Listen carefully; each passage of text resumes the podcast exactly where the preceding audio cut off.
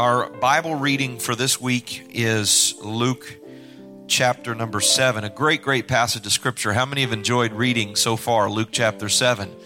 Uh, amen. A powerful um, uh, series of stories about Jesus and about he, how he showed his mercy and uh, his compassion. Now, tonight, we're going to uh, we're going to go through and look through this passage and uh, what we're going to discover from the book of Luke is how Jesus responded to four different tough situations. How Jesus responded to four different tough situations. And I think that there's some powerful things that we can learn and glean from this particular passage. Um, the focus of Luke chapter 7 is compassion. Jesus shows compassion. And uh, there are times in Scripture, in the Word of God, where the Bible says that Jesus was moved with compassion. That means his action was prompted by compassion. There were needs, and because of the needs, and because his heart was moved by the needs, he met the needs.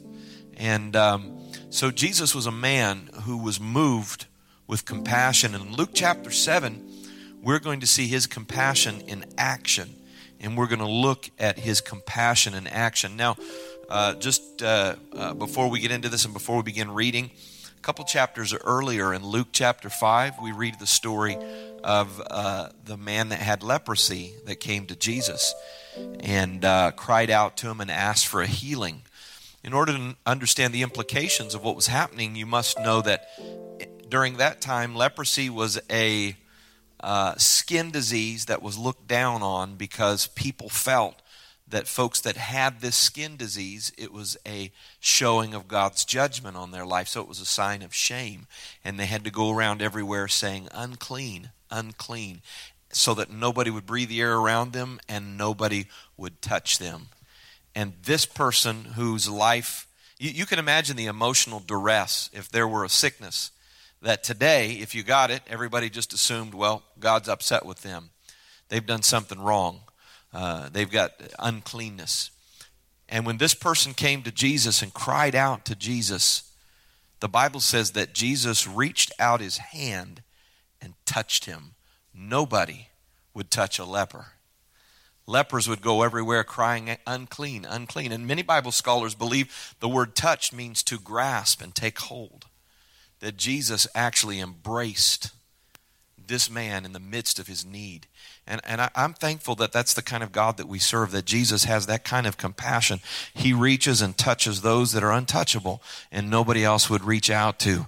That's our Jesus. Amen. And so we're going to focus. Uh, on uh, Luke chapter 7. Let's pray. Lord Jesus, pray that you would uh, give us insight and direction tonight as we study your word. Let us uh, uh, learn more. Let us become more like you through this process, Jesus. And I pray that uh, as we study and discern your word, let it impact and bring transformation and change to us. And we pray this in the precious name of Jesus. If you if you really want to be changed by the word tonight, just lift up your hands as a sign of surrender. Lord, I want you to change me. I, I want you to uh, reveal some things in me, Lord God. I want you to uh, make me the way you want to make me, Lord Jesus. I want your nature to be formed in me. So, God, somehow through this word tonight, Lord Jesus, as we're reading it this week and as we're studying it tonight, Lord, my prayer is that you would impact and change me by your word. I believe that your word will wash me. I, I believe that your word will uh, arrange my priorities. I believe that your word will put me on the right path. And so I'm asking today, Lord, let your word change me in Jesus' name. And if you agree with that and you say, Lord, I want to be changed, just shout amen. Amen. God bless you, and uh, uh you can be seated. Compassion. Compassion could be described as your pain in my heart. When I'm able to feel the pain of other people. And I think this is the fascinating thing about the incarnation is that and the incarnation means God coming in the flesh as Jesus Christ is that no longer was it God afar off looking at our situation but not being real familiar with it now it was going to be God touched with the feelings of our infirmities. Being able to have our pain in His heart, to see it and to feel it, and to have empathy and compassion for people. In chapter 7, we're going to study four people that Jesus confronted their misery, their difficult situation. We're going to start with a dying servant. The first 10 verses, a dying servant. Then we're going to look at a grieving widow. The third person is a perplexed prophet. And the fourth person is a repentant sinner. And what we'll learn from this passage is that these people, in their miseries, Jesus helped them all. We're going to start by reading verses 1 through 10. We're going to read about Jesus, how he responded to a man with a dying servant. Verse 1 Now, when he concluded all his sayings in the hearing of the people, he entered Capernaum. And a certain centurion's servant, who was dear to him, was sick and ready to die. So when he heard about Jesus, he sent elders of the Jews to him, pleading with him to come and heal his servant. And when they came to Jesus, they begged him earnestly, saying that the one for whom he should do this was deserving for he loves our nation and has built us a synagogue.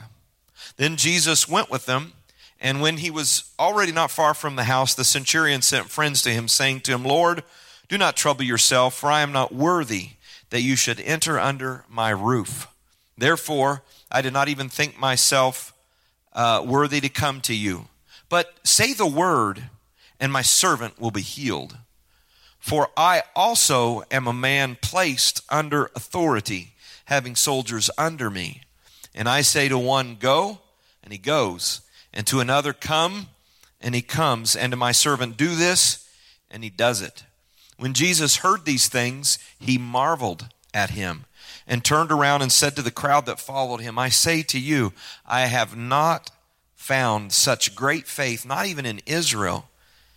And those who were sent returning to the house, found the servant well who had been sick. As we read this passage, we find right off that this centurion, this Roman general or uh, officer, was a man that the Jewish people liked. And that was kind of unusual uh, because there was not a friendly environment between the Jewish people, who were the oppressed, and their oppressors, the Romans. But this man was so liked, he had helped them get their synagogue built, that he was commended to Jesus by the Jewish elders. They said, This is a man that deserves the help. He's a good man. And you could tell he's a good man. He has a heart of concern for a lowly servant boy. He says, I want this guy to be healed, this young man in my care who serves me. And you can see here in this passage his great love and his humility. If you really study this and get to where they were living, you would realize it is highly unusual for a Roman officer to say to a Jewish rabbi, I'm not even worthy for you to come under my roof. So this man was a man that was a deserving man, a kind man, and a considerate person. And uh, but despite all of these characteristics that were admirable that the Jewish elders liked and the Jewish people liked, Jesus drew their attention to one aspect of this man's character. He said to the crowd that was following him, I haven't seen this great of faith in all of Israel. I've been hanging around with you guys, and I haven't seen anybody that has faith this great because the man comes out and says, Master, I'm not even worthy that you should come under my roof, and I'm not even worthy for you to be bothered on my behalf. I'm a man that's under authority, and I understand that when I speak the word, things happen. And you also are a man under authority. And just like I can command soldiers, I believe you can command diseases and tell them to come and go. So here's what we'll do. Why don't you just say the word? And I know it's, t- don't even bother yourself coming to my house. Just say the word. Amen. And, uh, and so Jesus said, Have you seen faith like this? And Jesus spoke the word, and so and some uh, messengers ran back to the house, and they came back. They're like jumping around and say, "He's already well. This man that was at death's door, this servant that was really sick, is doing good already." Amen. Jesus responded to this man's faith, and he acted in compassion for the need because of the faith of this individual. You know, there's only two places where I find Jesus commending someone for having great faith. And in both instances, it was non Jews. The Roman centurion and the Greek woman, the Syrophoenician woman, who had a daughter that was demon possessed. She came to Jesus as well. And uh, remember the story? Jesus said, It's not meet to take uh, the bread for the children and toss it to the dogs. And she persisted. And she said, You know what? But the dogs take the crumbs that fall. All, all I need is a crumb. That'll take care of me. And, uh, and, uh, uh, and once again, Jesus just spoke the word, and the miracle happened somewhere else. Two characteristics of these people with great faith is number one, they weren't raised around the truth. They didn't understand much about the stories of Scripture. They didn't have much of a foundation for their faith, yet they believed in the power of Jesus anyhow, number one. And number two, they had so much faith in Jesus that they let the Master go his way, believing that the miracle had done, been done before they had any evidence of the miracle. Before they ever got back home, they just believed that the power was in the Word of God and the words of Jesus Christ. So Jesus responded to this need and brought attention to the great faith that this man uh, had, even though he was an outsider and no, had no biblical background. He also drew attention to the fact, uh, or this, this story draws attention to the fact uh, that the centurion recognized that he had authority because he was submitted. He said, I'm a man under authority. And I say to this man, go, and he goes. He didn't say, I'm a man that has authority. He said, I'm a man under authority. He understood the flow of authority. So, what he was saying is, I understand that I can speak words and things happen because I'm submitted to the authority that's under me. And the same is true. The same is true anywhere, and particularly in the kingdom of God, that we exercise authority when we operate in submission to authority. And this is a part of what made this great man a man of faith. Great faith. The second person is in verses 11 through 17. The second miserable situation was this widow. Verse 11. Now it happened the next day that he went into a city called Nain, and many of his disciples went with him in a large crowd. So there's a bunch of people following Jesus. And when he came near the gate of the city, the city Nain, behold, a dead man was being carried out, who was the only son of his mother, and she was a widow, and a large crowd from the city was with her. And when Jesus, when the Lord saw her, he had compassion on her and said to her, Do not weep. Then he came and touched the open coffin, and those who carried him stood still. And he said, Young man, I say to you, arise. So he who was dead sat up and began to speak. I bet it was interesting what he had to say. He began to speak, and Jesus presented him to his mother. Then fear came upon all, and they glorified God, saying, A great prophet has risen up among us, and God has visited his people. And this report about him went throughout all Judea and all the surrounding region.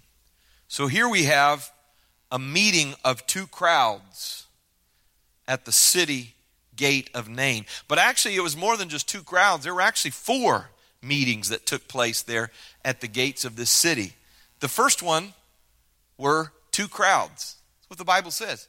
Jesus, his disciples, a great crowd of people are coming into the city and they meet a great crowd of people that are leaving the city and heading towards the cemetery with this lady who had lost her son and she was already a widow. There was one group of people that's coming like giving each other high fives, rejoicing in the goodness of the Lord, the miracle from yesterday, excited about what Jesus is doing. And then there's another group, they come in contact with another group that's leaving town mourning and crying and trying to comfort this mother.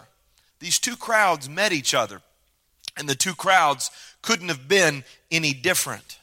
Jesus and the crowd was heading into the city. This other crowd was heading out to the cemetery. And I want to make sure we understand that we today spiritually are in one of these two crowds. We are either following Jesus, and when we are trusting in Jesus, we're heading to the city. Amen? Or we're in the other crowd that are dead in sin and headed to the cemetery under the condemnation of God. And you'll see a notable change when these two crowds meet each other. And I want to be a part of the crowd that's rejoicing in what the Lord is doing and rejoicing in our destiny and rejoicing in what God has planned for us. Amen? That was the first meeting. There was another meeting. There were two only sons that met. It says that this boy was mom's only son. The Bible says that Jesus was the only begotten son. Two sons met that day. One of them was alive, but was destined to die. The other one was dead, but destined to be alive because he came in contact with Jesus Christ. So you have a meeting of two only sons. You also have two sufferers that meet. This mother who lost her son is in the most unbelievable amount of emotional pain. And who does she meet? The man of sorrows acquainted with griefs.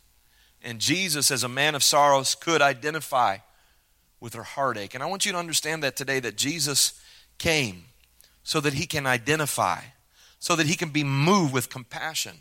You don't have to feel like he doesn't know where you are. He's been there. Amen. Betrayed by friends, he's been there. Alone on the cross, he's been there. Suffering, he's been there. He came as a man of sorrows. And there that day, the man of sorrows met with a woman who was feeling the pain. And Jesus Christ felt the pain and the death that sin had brought into this world. Sin brought pain and death into the world, and Jesus was going to do something about it. He was moved with compassion. I want all of us to know that Jesus is moved with compassion. Amen?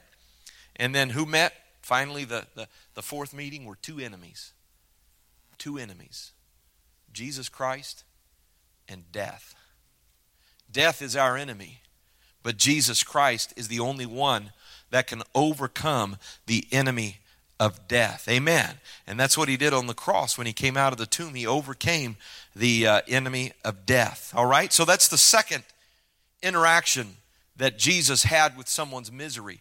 And the story goes that Jesus touched this young man. And uh, the young man got up, sat up, and began to speak. And then Jesus helped him off of the funeral bier and presented him to his mother. Can you imagine?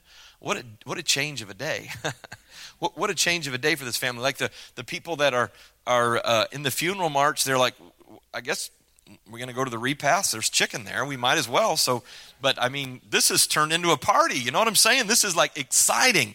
And so everything changed. And, and that's what Jesus Christ is. When he is moved with compassion, he's going to use his power to turn the situation around. I want you to understand that Jesus is a man, amen, that was moved uh, with compassion. Praise the Lord. Hallelujah. The third person is John the Baptist. John the Baptist. Let's read about John the Baptist here. He was a man who is a powerful prophet of God who is experiencing doubt and confusion. Doubt and confusion. A powerful man of God. Well, that's good to know that a powerful man of God can experience seasons of doubt and confusion. And we're not talking about the beginning of John's ministry. We're talking about right at the end of John's ministry. Somebody that, in a sense, is mature, but he's having a season of confusion and doubt. Let's look at confusion, verse 18. Then the disciples of John reported to him concerning all these things. And John, calling two of his disciples to him, sent them to Jesus, saying, Are you the coming one, or do we look for another? Are you the Messiah, or do we look for another? When the men came to him, they said, John the Baptist has sent us to you, saying, Are you the coming one, or do we look for another? Now, you have to understand the context here. This is John the Baptist, the forerunner of Jesus Christ, the one who had pointed up on the hillside and said, Behold, the Lamb of God that takes away the sins of the world. Here he comes. The one who had heard the voice from heaven that said, This is my beloved Son in whom I'm well pleased. The, the very one that had baptized Jesus. The very one that said, uh, There's one coming after me who's greater than I. And I'm not even worthy to tie up his shoes. He's coming. And when he saw him, he said, I baptize you with water under repentance, but he's going to baptize you with the Holy Ghost and fire. But not long after this, John is put into prison. The uh, uh, Roman authorities are concerned that uh, he's stirring up too much religious zeal among the people commanding them to repent. And so they want to repress the potential tumult that would result from John's message. And so they throw him in prison. And for a man that lived in the wilderness, surviving on locusts and wild honey, kind of like a modern homeless person, you know what I'm saying?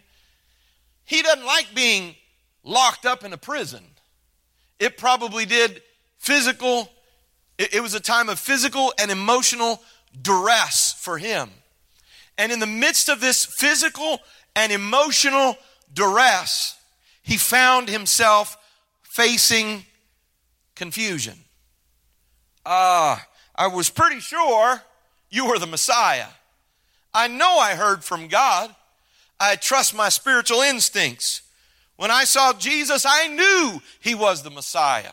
I told all my followers to follow him. I told him I'm going to decrease uh, and he's going to increase. Uh, but here in prison, my mind's getting a little shady and hazy, and I'm not quite sure about what I once was so confident about. I'm not sure if he's the Messiah. And so I'm going to send my faithful disciples that come and check on me in jail, I'm going to send them to ask Jesus if he is the Messiah or whether we should look for another. See, he was in prison, and the Jewish leaders weren't doing anything to help him. And Jesus was the one that it was proclaimed would set the prisoners free. And John's probably thinking, Here I am in prison. I'm a good candidate. If you're the Messiah, if you've come to set up the kingdom of heaven, why haven't I been set free? I, we can't understand everything that was going through his mind, but we do know that he was experiencing some confusion because of the physical and the emotional strain. I want to tell you today something that may be an eye opener for you, but it's the truth. It is not unusual for great spiritual leaders to experience doubt and uncertainty. Hmm, that's not what you wanted to hear, was it? It's not unusual for great spiritual leaders to experience doubt and uncertainty. What about Moses? Moses went through a season of doubt. What about Elijah, who goes and hides in a cave right after God works a miracle? Says, God, please take my life. Let's end this. God's like, no, I got st- still got stuff for you to do. What about Jeremiah? What about the Apostle Paul? All these great leaders in the Bible, we find complete, clear evidence that they experienced and familiar, were familiar with despair.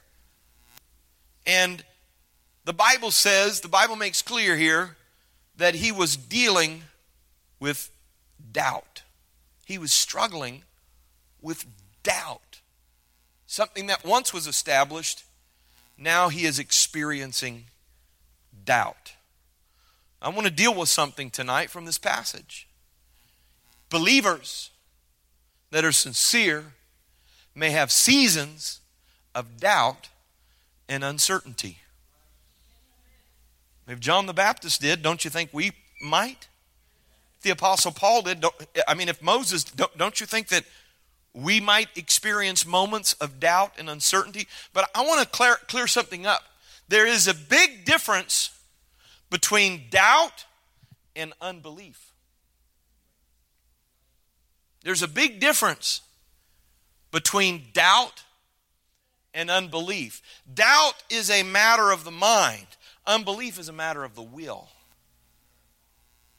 Doubt has to do with, I got some issues and I don't understand what God is doing and I don't understand why He's doing it. That's where John was. Uh, I don't understand what Jesus is doing. I don't understand why He's doing it this way. It's a matter of the mind. What is unbelief? Unbelief's a matter of the will that refuses to believe God's word and refuses to do what God tells you to do.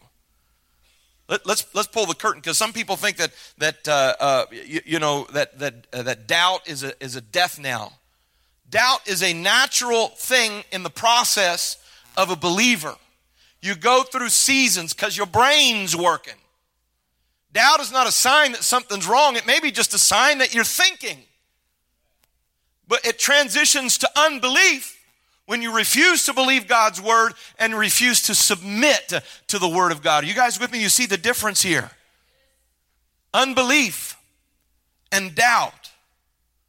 Doubt may not be wrong, you may just be trying to figure things out. John was not willfully practicing unbelief but he was struggling with doubt that had been nourished by physical and emotional strain.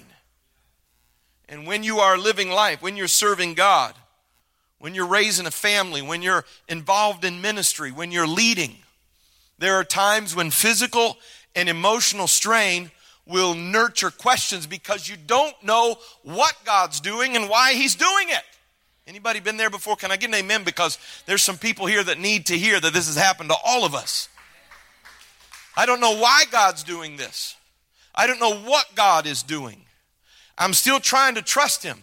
That's not unbelief. Unbelief is rejecting the authority and refusing to believe the Word of God and refusing to respond to the Word of the Lord. John was trying to figure it out. What's going on? I come in and I'm announcing judgment telling people to repent. And then Jesus comes, does miracle for people, shows love and kindness and gentleness. I thought I was on the right path here, and now Jesus, what's going on here? Is this the one? I know I heard from God when He told me to tell the people to repent, but Jesus is doing acts of mercy and love. He, he, I told people the kingdom of heaven is at hand.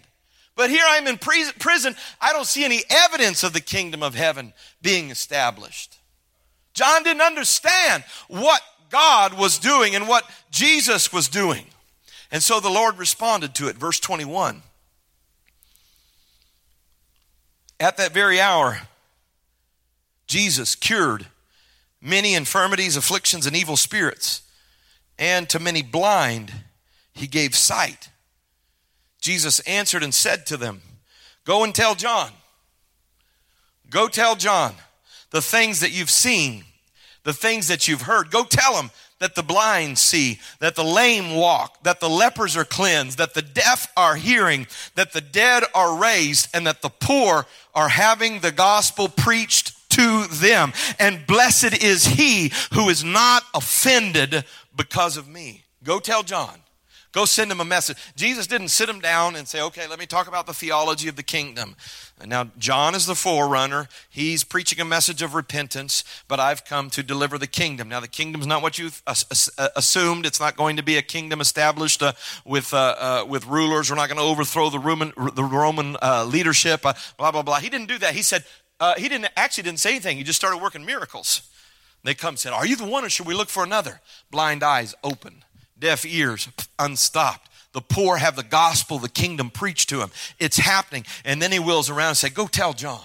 Go give them a word. Tell them that the blind are seeing, that the deaf are hearing, that miracles are still happening, that the signs of the kingdom are in operation. You may not understand what's happening and how it's happening, but God's at work. God's at work through this right now. John, put your attention on the fact that the supernatural is still happening. Put your attention on the fact that the kingdom of God is going forward, that people are embracing the message. Put your attention on the fact that the work that you started is still going on on. And he said, Blessed is he that's not offended in him.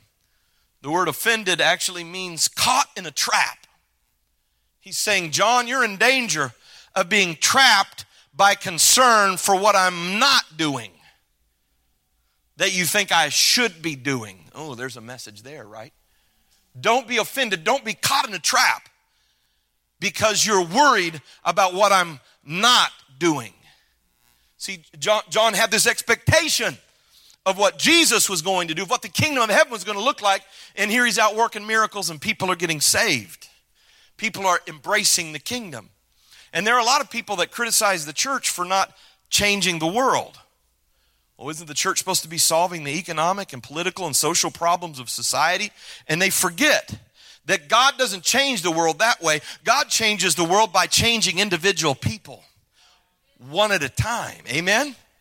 And even though the church can lead in humanitarian and reform, the main purpose of the church is to bring lost sinners to a Savior. Amen and this is what we're about. Uh, don't get offended. Don't get caught in a trap uh, by what God's not doing in your life or by what the church is not doing. Understand that the purpose of the kingdom of God is to seek and save the lost. Uh, and when lost people are changed, the world is changed. Praise God.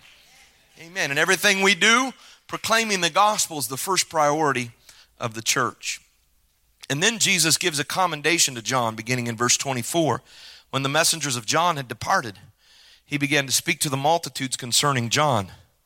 He said, What did you guys go out in the wilderness to see? A reed shaken by the wind? Wasn't a wishy washy guy. What'd you go out to see? A man clothed in fancy clothes? Indeed, those who are gorgeously apparted and live in luxury are in the king's court. What did you go out in the wilderness to see? A prophet? Yes, I say unto you, he is more than a prophet.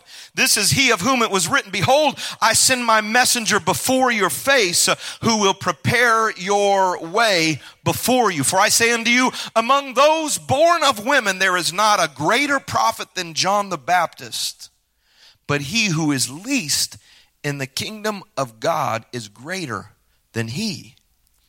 And when all the people heard him, even the tax collectors justified God, having been baptized with the baptism of John. But the Pharisees and lawyers rejected the will of God for themselves, not having been baptized by him. So in this passage, the word says that Jesus publicly commended John's ministry once his uh, messengers had left.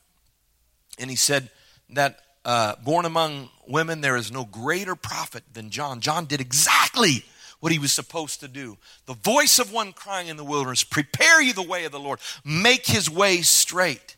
But then he said something interesting. He said, the least in the kingdom of God is greater than John. What did he mean? He didn't mean that we were going to have greater character than John or greater ministry than John. But Jesus was saying, when you get into the kingdom of God, the least, the youngest, the earliest, the least significant is greater than John the Baptist. In what way, Jesus? In position. Because John was one who heralded the king, but we who are a part of the kingdom of God are children of the king. John prepared the way for the king, but through the through the gospel of Jesus Christ, we become a part uh, of the kingdom and a child of God. So Jesus was saying, as great as John was, uh, if you get in the kingdom positionally, you'll be greater than John the Baptist. Amen. And then in verse 31 through 35 is a condemnation to those that uh, rejected the message of Jesus and justified themselves. 31.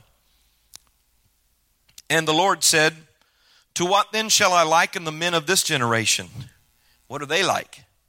They're like children, sitting in the marketplace and calling to one another, saying, We played the flute for you, and you did not dance. We mourned to you, and you did not weep. For John the Baptist came neither eating bread nor drinking wine, and you said, Oh, he has a demon. The Son of Man has come eating and drinking, and you say, Look, a glutton and a winebibber, a friend of tax collectors and sinners. But wisdom is justified by all her children. Now, what in the world is this talking about? He said, first of all, this generation is childish. They're childish. The flute's playing, they don't want to dance. And then, on the other hand, there's a mournful song, they don't want to mourn. They don't go to, want to go to a wedding, and they don't want to go to a funeral. John the Baptist comes with a stern message, stirring him up to repent. Oh, he's a demon. Jesus comes with a message of grace and mercy. Oh, he's not strict enough. He's a wine bibber. What was the point? The point was you guys find fault with the messenger instead of realizing the messenger has a word for you and looking internally. It's a childish thing to do. It's childish to find fault. It's childish to be in the position where you refuse to look in and let the message impact you, but instead, instead, you simply want to find fault. Amen. Nothing pleased them.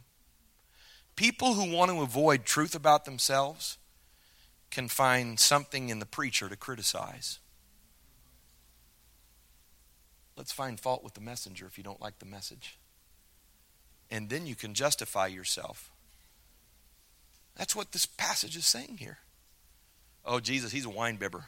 Don't worry about what he has to say.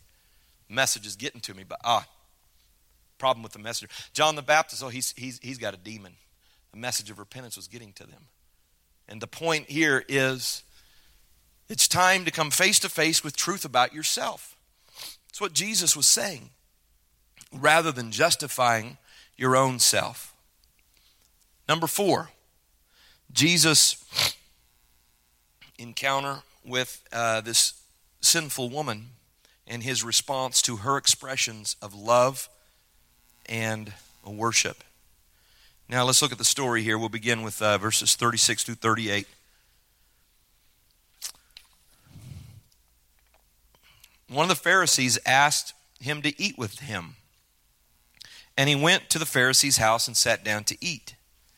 And behold, a woman in the city who was a sinner, when she knew that Jesus sat at the table in the Pharisee's house, brought an alabaster flask of fragrant oil and stood at his feet behind him weeping. And she began to wash his feet with her tears and wipe them with the hair of her head. And she kissed his feet and anointed them with the fragrant oil.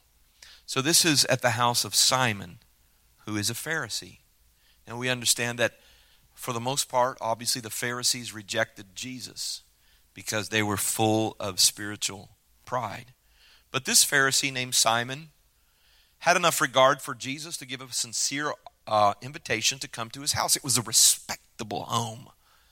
And no doubt the uh, place where they ate was in an outward courtyard, and sometimes people would come and just observe. The important thing to know about this woman that showed up is she was not an invited guest. And it was an embarrassment to Simon for this sinful woman to show up at his house. This was a, a woman who was an uh, admitted sinner. Look at this, verse 39. Now, when the Pharisee who had invited him saw this, he spoke, spoke to himself, This man, if he were a prophet, would know who and what manner of woman this is who is touching him, for she's definitely a sinner. And, and Jesus answered and said to, to him, Simon, I have something to say to you. He said, Say on. He said, There was a certain creditor who had two debtors. One owed 500 denarii, the other 50. And when they had nothing to repay, he freely forgave them both. Tell me, therefore, which of them loved him the most? Simon said, I suppose the one who forgave more. He said, You've rightly judged. Then he turned to the woman and said to Simon, Do you see this woman? I entered your house. You gave me no water for my feet, but she's washed my feet with her tears and wiped them with her hair of her head. You gave me no kiss, but this woman has not ceased to kiss my feet since the time I came in. You didn't anoint my head with oil, but this woman has anointed my feet with fragrant oil. Therefore I say to you, her sins, which are many, are forgiven, for she loved much. But to whom little is forgiven, the same loves little. Then he said to her, Your sins are forgiven. Those who sat at the table with him began to say to themselves, Who is this who even forgives sin? Then he said to the woman, Your faith has saved you. Go in peace. Quite a story here, huh? She admitted she was a sinner. She gave evidence that she was a repentant sinner because she came and her tears were washing her feet. Many Bible scholars believe that she had given her life to following Jesus the day before. That in the experience, she had been transformed. She came with a humble attitude, kneeling at his feet. She came with an expensive gift, pouring it out to her, to, to him. She was repentant and she came to Jesus. But the host, Simon, was critical. He was embarrassed. First of all, he said, Man, this Jesus must not be a prophet. Because if he was, he'd know what kind of woman that was at his feet, kissing his feet and because back in that day, a, a, rabbi would not allow himself to even be touched by a female. And here's a female who not only is a woman, but she's a sinner. Everybody knows, it's public info. And here she is at the feet of Jesus, sobbing, pouring ointment, kissing his feet, wiping his feet. This is embarrassing. Oh man, I hate that this happened in my house. And it's obvious that he's not a prophet. I thought he was a prophet, but if he was a prophet, he'd know that this woman is a sinner. And Jesus said, Simon, can I say something to you? And he's like, Go for it. And Jesus then showed that he was a prophet by revealing Simon's thoughts. he said, I know what you're thinking about right now. And let me talk to you a little bit about what you're thinking about right now. See, Simon was blind. He could not see the woman, he could not see Jesus and he could not see himself. See, the problem was is this woman was a sinner, but Simon was a sinner too. The difference is the woman knew she was a sinner. Simon was blind to his own condition. You know why? Because her sins were sins of the flesh that everybody knew about. His sins were sins of the spirit that were covered and hidden. And Jesus was saying, in essence, we're not here to talk about the amount of sins or the scandalous nature of one sin versus another sin. The reality is, Simon's as much of a sinner as this woman. Simon is as spiritually bankrupt as this woman. Simon, you're a Pharisee. Everybody looks up to you and thinks you're a holy man. But the reality is, you're just as lost as this woman because all of us have sinned. Difference between her and you, she knows she sinned she came and poured out her love on me. She repented of her sins. She has poured out the, anoint, the ointment on my feet. Her tears, her humility, her gift reveals that her heart has been changed and she recognizes her need of my forgiveness. And so I'm going to give her forgiveness.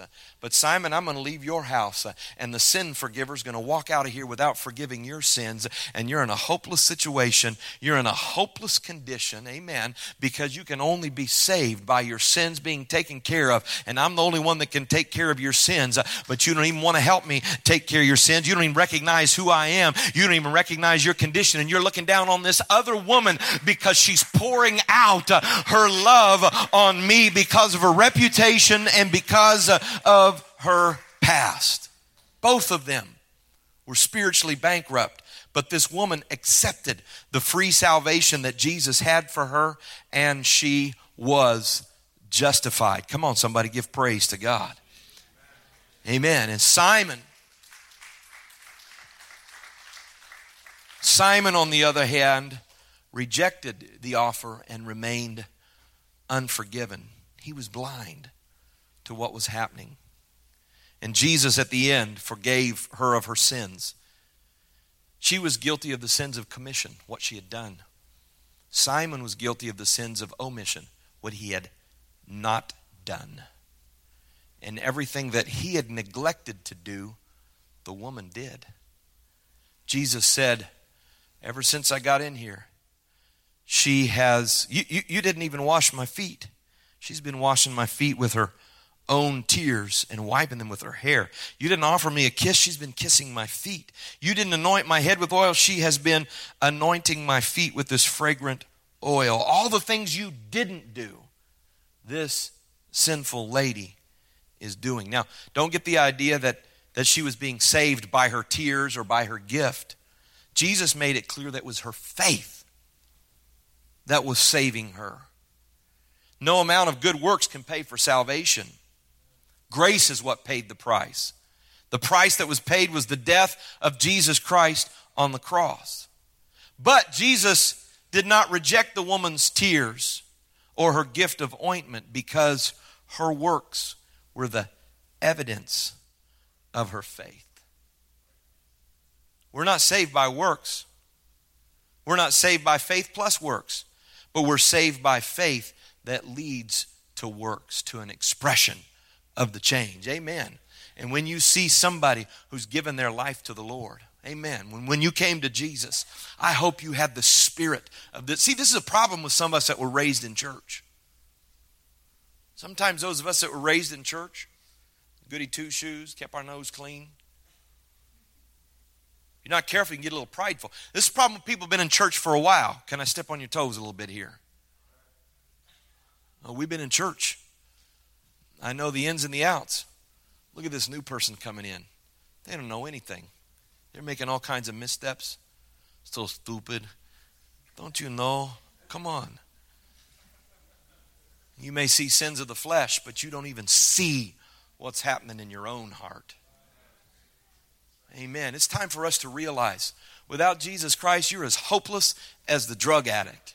You're as hopeless as the prostitute without His grace and mercy, without an extension of God's love. And so the only result can be is we've got to understand I need Jesus. Amen. Just like this woman that come broken and crying and weeping. She was expressing her thanksgiving to Jesus for saving her. And he said, Your sins are forgiven. Is that in our heart? Is that in our heart? Jesus, at another point, uh, said, there were two men that came into the temple to pray. I don't know this passage. Maybe, can you tell me where? Find it. Two men came into the passage to pray, uh, into the uh, uh, synagogue to pray together, and they had different attitudes. One of them, one of them came in, and he looked all dressed to the nines. He had his little spot, monogrammed pew, and uh, he came in and he walked around and said, "Thank you, Lord. Oh, thank you, Lord, that I'm not like these sinners." Thank you, Lord, that I'm not like that publican over there. Mm, thank you. Whew, thank God you saved me from that mess. Hallelujah. I tithe of everything. I come faithful to church. Everybody looks up to me. I thank you, Lord, that I'm a good guy. Thank you, Lord. And then the other guy comes in. What does he do? He pounds on his chest and says, Lord, be merciful to me, a sinner. The publican that the other guy was looking down on was crying out to God, saying, Jesus, uh, I need you. Be merciful to me. And Jesus said, one of them went home to his house justified by God. The other one went home to his house not justified. You know what the biggest difference is? If you justify yourself, you're not getting God's justification. He justified himself and went home the same way that he came. But if you come into the house of the Lord, and you recognize, but for the grace of God, I'm right there. But for the mercy of the Lord, I'm right there. And today I got to give you thanks uh, because you've given me much, uh, even though I don't recognize it. Where was that? Luke? Luke 18, verse 10. You can read it for yourself.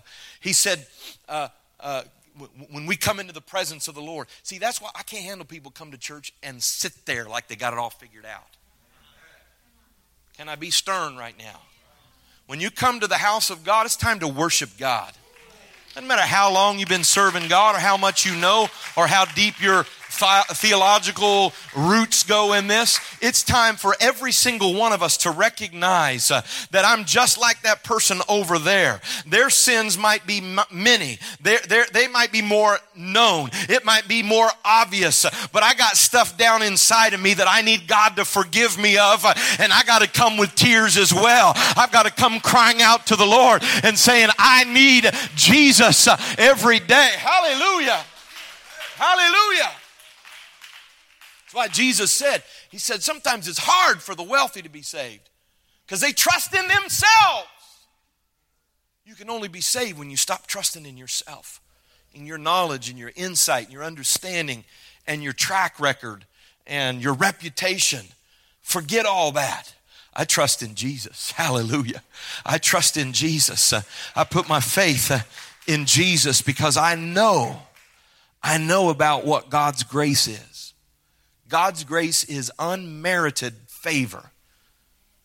Woman, that woman didn't do anything to deserve God's forgiveness, and she knew it.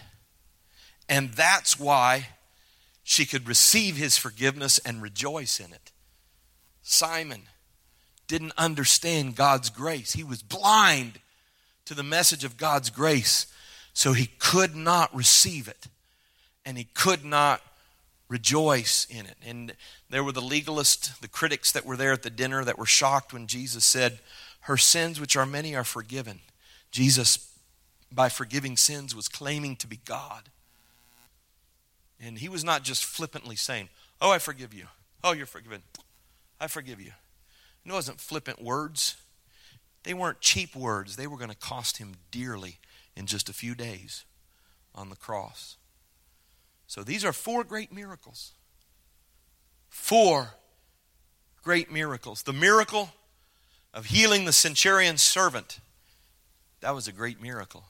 Amen. An even greater miracle was raising the widow's son from the dead. But in this chapter, the greatest miracle of all was his saving this woman from her sins and making her a new creature and a new person in Jesus Christ. The miracle of salvation has to be the greatest miracle of all because it meets the greatest need, it brings the greatest results, and it cost more than any of these miracles that happened that day. It cost Jesus his life on the cross to be able to say, Thy sins be forgiven thee. Amen. Hallelujah. I'm thankful for this woman because she encourages us to believe that Jesus can take any sinner and turn them in to a child of God. And God's grace is for everybody.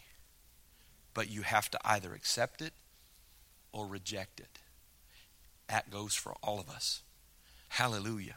I'm excited. I, am just so pumped in my spirit to see the lives that God's changing at Life Church. Doesn't matter how long you've struggled with what you're struggling with. Doesn't matter how the people in the community think of you. It doesn't even matter how bad you've started to feel about yourself. Jesus came. Jesus came for the ones that had no reputation. Jesus said, I must needs go through Samaria. Whew, Praise God. You know, if, if I was Jesus, I'd go, I'd want to go talk to, to the king. I'd want to go talk to the, uh, uh, the Roman person in charge. I'd want to go talk to the religious leaders. He said, Nope, I, I, got, I got an agenda. I got to go through Samaria because there is an immoral woman with, who's had six husbands and is living with a guy right now, but I'm finna change her life. And when I change her life, it's to change the whole community.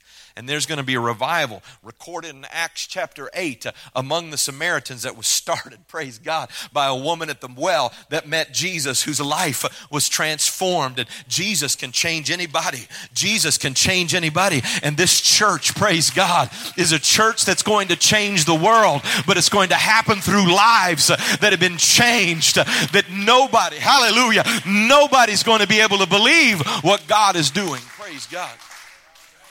I love it, man. I love it. I love it. I love it. I love it when I hear testimonies. Pastor Brown, my friends don't know what happened to me. they're wondering what ha- why are you going to church you're going to church why are you going to church uh, what's so different about you? Why have you committed yourself to this? Amen. You know what? It's getting people's attention. It's getting people's attention. And i want i want anybody here to know praise god that by faith uh, you can access god's miracle of salvation. And he'll love you. He'll forgive you. He'll wash your sins away. He'll make you a new creature through the power of the gospel and through the power of the spirit of god. That's what this church is about. This church is not about a bunch of people that got it all figured out. More sanctified, more holy, more prideful than anybody else. That's not what this church is about. This church is about extending God's grace and being Jesus Christ in this generation, making His word known, making His love celebrated. Amen. And uh, at one point, I think another translation or, or, or another rendering of this says this woman's story is going to be told everywhere. The, the ointment that she poured out is going to be told everywhere. And when you fancy dudes in your fancy suits are dead and gone, nobody even knows who you are. People are going to be talking about this lady right here because she knew the power the grace of God and she knew that she'd for, been forgiven and her love was pouring out to Jesus. I want to be one of those that loves much. I want to be one of those that r- r- uh, recognizes how spiritually bankrupt I am and was without the grace of Jesus. Can we stand and praise him? Hallelujah. Can we stand and praise him right now? I feel his presence here in this place. Uh, I want to love him right now. I want to pour out my love on Jesus. I thank you, Lord Lord God, that you didn't uh, get stuck uh, by my pride, but you love me anyway. I thank you, Lord God, that my issues uh, didn't turn you off to me, but you love me anyway, Lord God. And I thank you and I recognize your grace in my life. I recognize and freely receive your forgiveness today. Thank you for forgiving me. Can anybody just thank the Lord for forgiving you right now of every one of your sins? When you repented, He forgave you. Can you give him thanks for it right now? Thank you, Jesus, for your forgiveness. Thank you for setting me free. Thank you for washing me clean. Thank you for making me a new creature. Thank you for giving me a destiny. Thank you for making me a part of the crowd that's heading to the city with rejoicing. Thank you, Lord, for what you've done for me. Hallelujah. Hallelujah. Hallelujah. Hallelujah. Hallelujah. Woo! Hallelujah. Hallelujah. I'm talking about joy. I'm talking about the joy of the Lord. I'm talking about knowing what He's done for you and what He's given you and gratitude. Hallelujah. In the name of the Lord. Thank you, Jesus.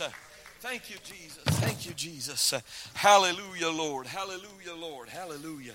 Praise God. Praise God. Praise God. Hallelujah. Hallelujah. Give Him thanks. Thank you, Jesus. Mm. Hallelujah. Hallelujah. Hallelujah. And I want to be like Jesus. I want to be moved with compassion. I want to be moved with compassion. I want to reach out to people. I want to love people. Amen. I don't want to see myself as on another plane than somebody else. I don't want to look down on anybody. I want to love people. Anybody feel that in your spirit? Hallelujah. I want to be like Jesus. I want to be like him. Jesus, let's say that as a prayer before we leave here. Let's ask the Lord to make us more like him. Can we do that before we leave here today? Jesus, I thank you for your forgiveness. Uh, I thank you for the grace and mercy that you've shown to me, Lord God. But I pray, Lord Jesus, uh, that I would not staunch the flow of compassion, but that I would let it flow through me. Let the, my bowels of compassion flow in the name of Jesus. Uh, I want to be like you, Jesus. Uh, hallelujah. In every way, Lord God, I want your character, your nature, and your grace to flow through me. I pray, Lord Jesus, let this be my daily anthem and my daily prayer to be like you, Lord God. On earth, I long to be like you, Jesus. Uh, all through journey from earth to glory, my prayer, my cry, Lord God, is uh, less like this world, less like the old me, and more like you, Jesus. Uh, I love you, Lord. I praise you and I thank you in Jesus' name. And if you believe God's heard your prayer right now, put your hands together and let's praise Him together.